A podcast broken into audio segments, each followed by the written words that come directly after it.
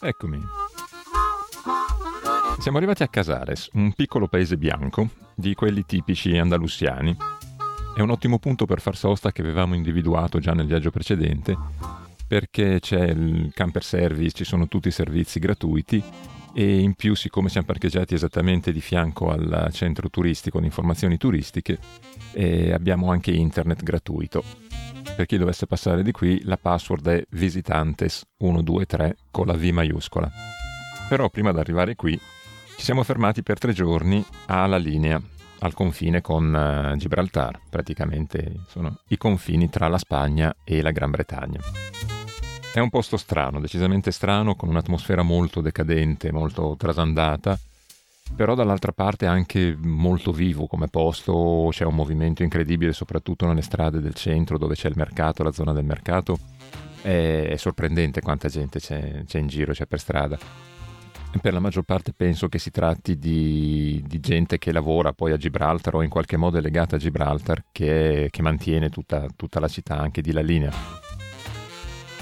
Quello che è sicuro è che La Linea non è un'attrazione turistica, sicuramente non è un posto per turisti, semplicemente fa da base per molti per andare poi a visitare Gibraltar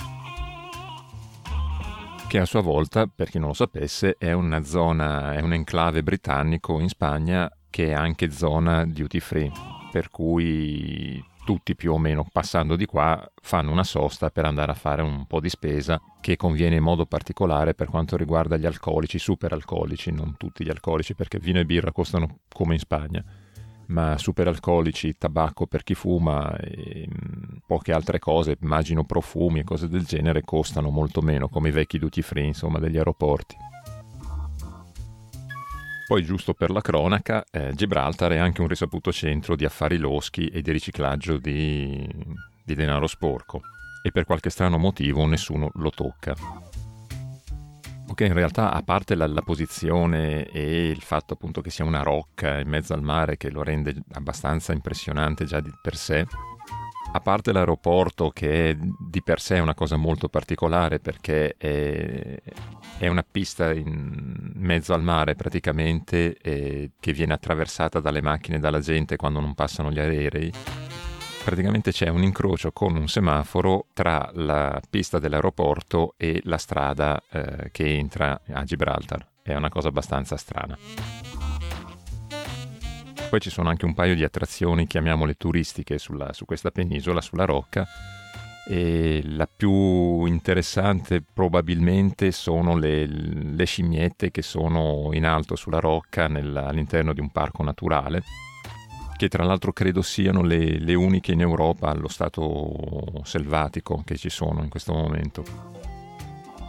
L'entrata al parco in teoria costa, eh, non mi ricordo, mi sembra 10 sterline o una cosa del genere a persona, che però è il biglietto per andare a vedere le altre cosiddette attrazioni all'interno del parco. Ci sono un paio di musei, un paio di cose che hanno a che fare con la guerra che comunque a noi non interessavano, mentre invece con mezza sterlina a testa si compra il diritto semplicemente di camminare all'interno del parco e perciò si può arrivare a vedere le scimmie senza dover sborsare 10 sterline. Noi tra l'altro ci siamo andati la volta scorsa nel nostro viaggio precedente.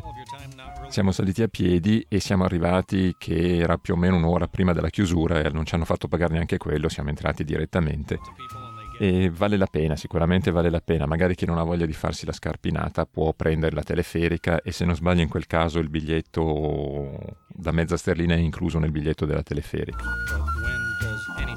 Tornando alla spesa a Gibraltar, che continuo a chiamare Gibraltar anche se so che in italiano si chiama Gibilterra, però visto che qui lo chiamano così, mi sembra anche giusto chiamarlo col nome originale. Tornando alla spesa, stavo dicendo, eh, gli alcolici costano veramente poco, nel senso che si possono trovare mm, cognac e whisky a partire da 3 euro alla bottiglia, no, 3 sterline e mezza alla bottiglia perché si paga in sterline in linea di massima comunque sono, i prezzi sono più o meno intorno alla metà dei prezzi spagnoli, che già sono prezzi buoni. Come ho detto prima, vino e birre non convengono, convengono sicuramente rispetto ai prezzi inglesi, ma non rispetto ai prezzi spagnoli dei supermercati appena fuori dai confini. Una cosa che invece conviene, e conviene parecchio anche, è il gasolio, che adesso per esempio che siamo passati noi costava 20 centesimi in meno di quello che costava meno in Spagna Sicuramente ne vale la pena anche perché la, la burocrazia per entrare, per passare la frontiera col, col, camper, andare a fare gasolio e uscire è veramente un niente, cioè ci si mette 5 minuti, perciò vale la pena di entrare, fare un pieno e, e risparmiare parecchi soldi. La cosa positiva, per chi se lo fosse chiesto, è che passando i confini non cambia la guida e non diventa a sinistra come in, in Gran Bretagna, ma rimane a destra, perciò non c'è neanche problema di far confusione e cambiare sistema di guida.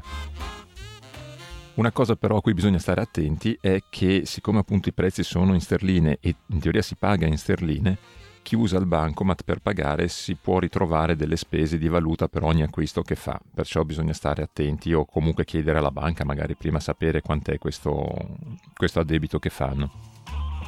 In teoria tutti accettano anche euro, anche se poi magari ti danno il resto in sterline la moneta, però il cambio che fanno di solito non è molto conveniente, per cui insomma ognuno deve trovare il modo che gli conviene di più per pagare. Noi abbiamo preferito pagare in contanti in euro e prendere quel poco di resto in sterline che, che, ci hanno dato. Prendono anche le monete dell'euro, perlomeno al supermercato dove fanno anche un cambio relativamente buono.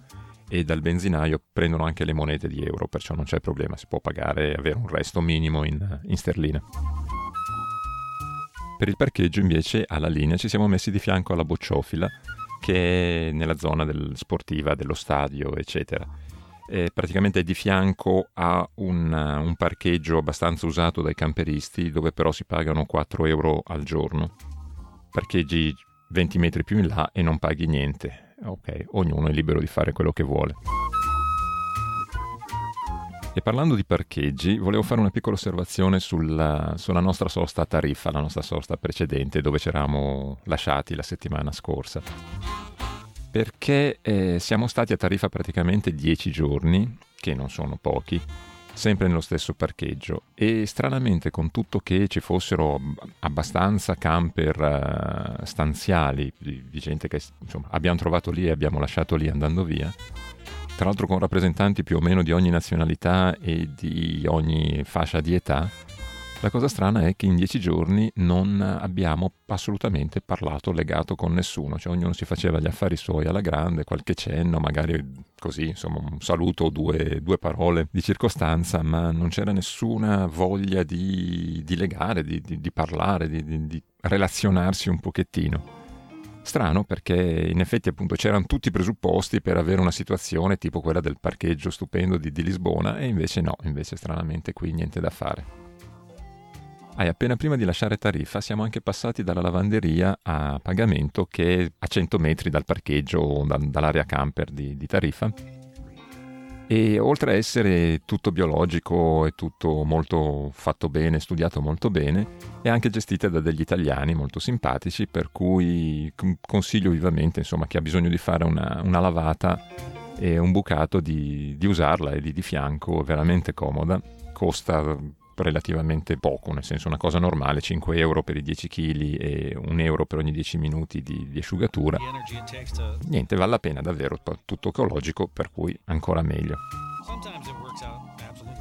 E per chiudere con tariffa, ho scoperto che a quanto pare è molto probabile che la parola tariffa, che è simile in molte lingue, usata in molte lingue, provenga proprio dal nome della città in cui ci trovavamo, da Tariffa, perché è stato il primo porto ad imporre dei dazi alle navi che attraccavano.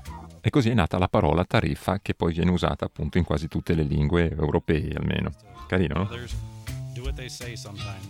Ok, anche per questa volta è tutto. Eh, noi siamo qui a Casares dove ci fermeremo molto probabilmente qualche giorno. Poi chissà, non lo sappiamo ancora, non abbiamo progetti. Un ringraziamento sempre a chi mi ascolta e a chi clicca sulle pubblicità, sapete perché. E niente, alla prossima.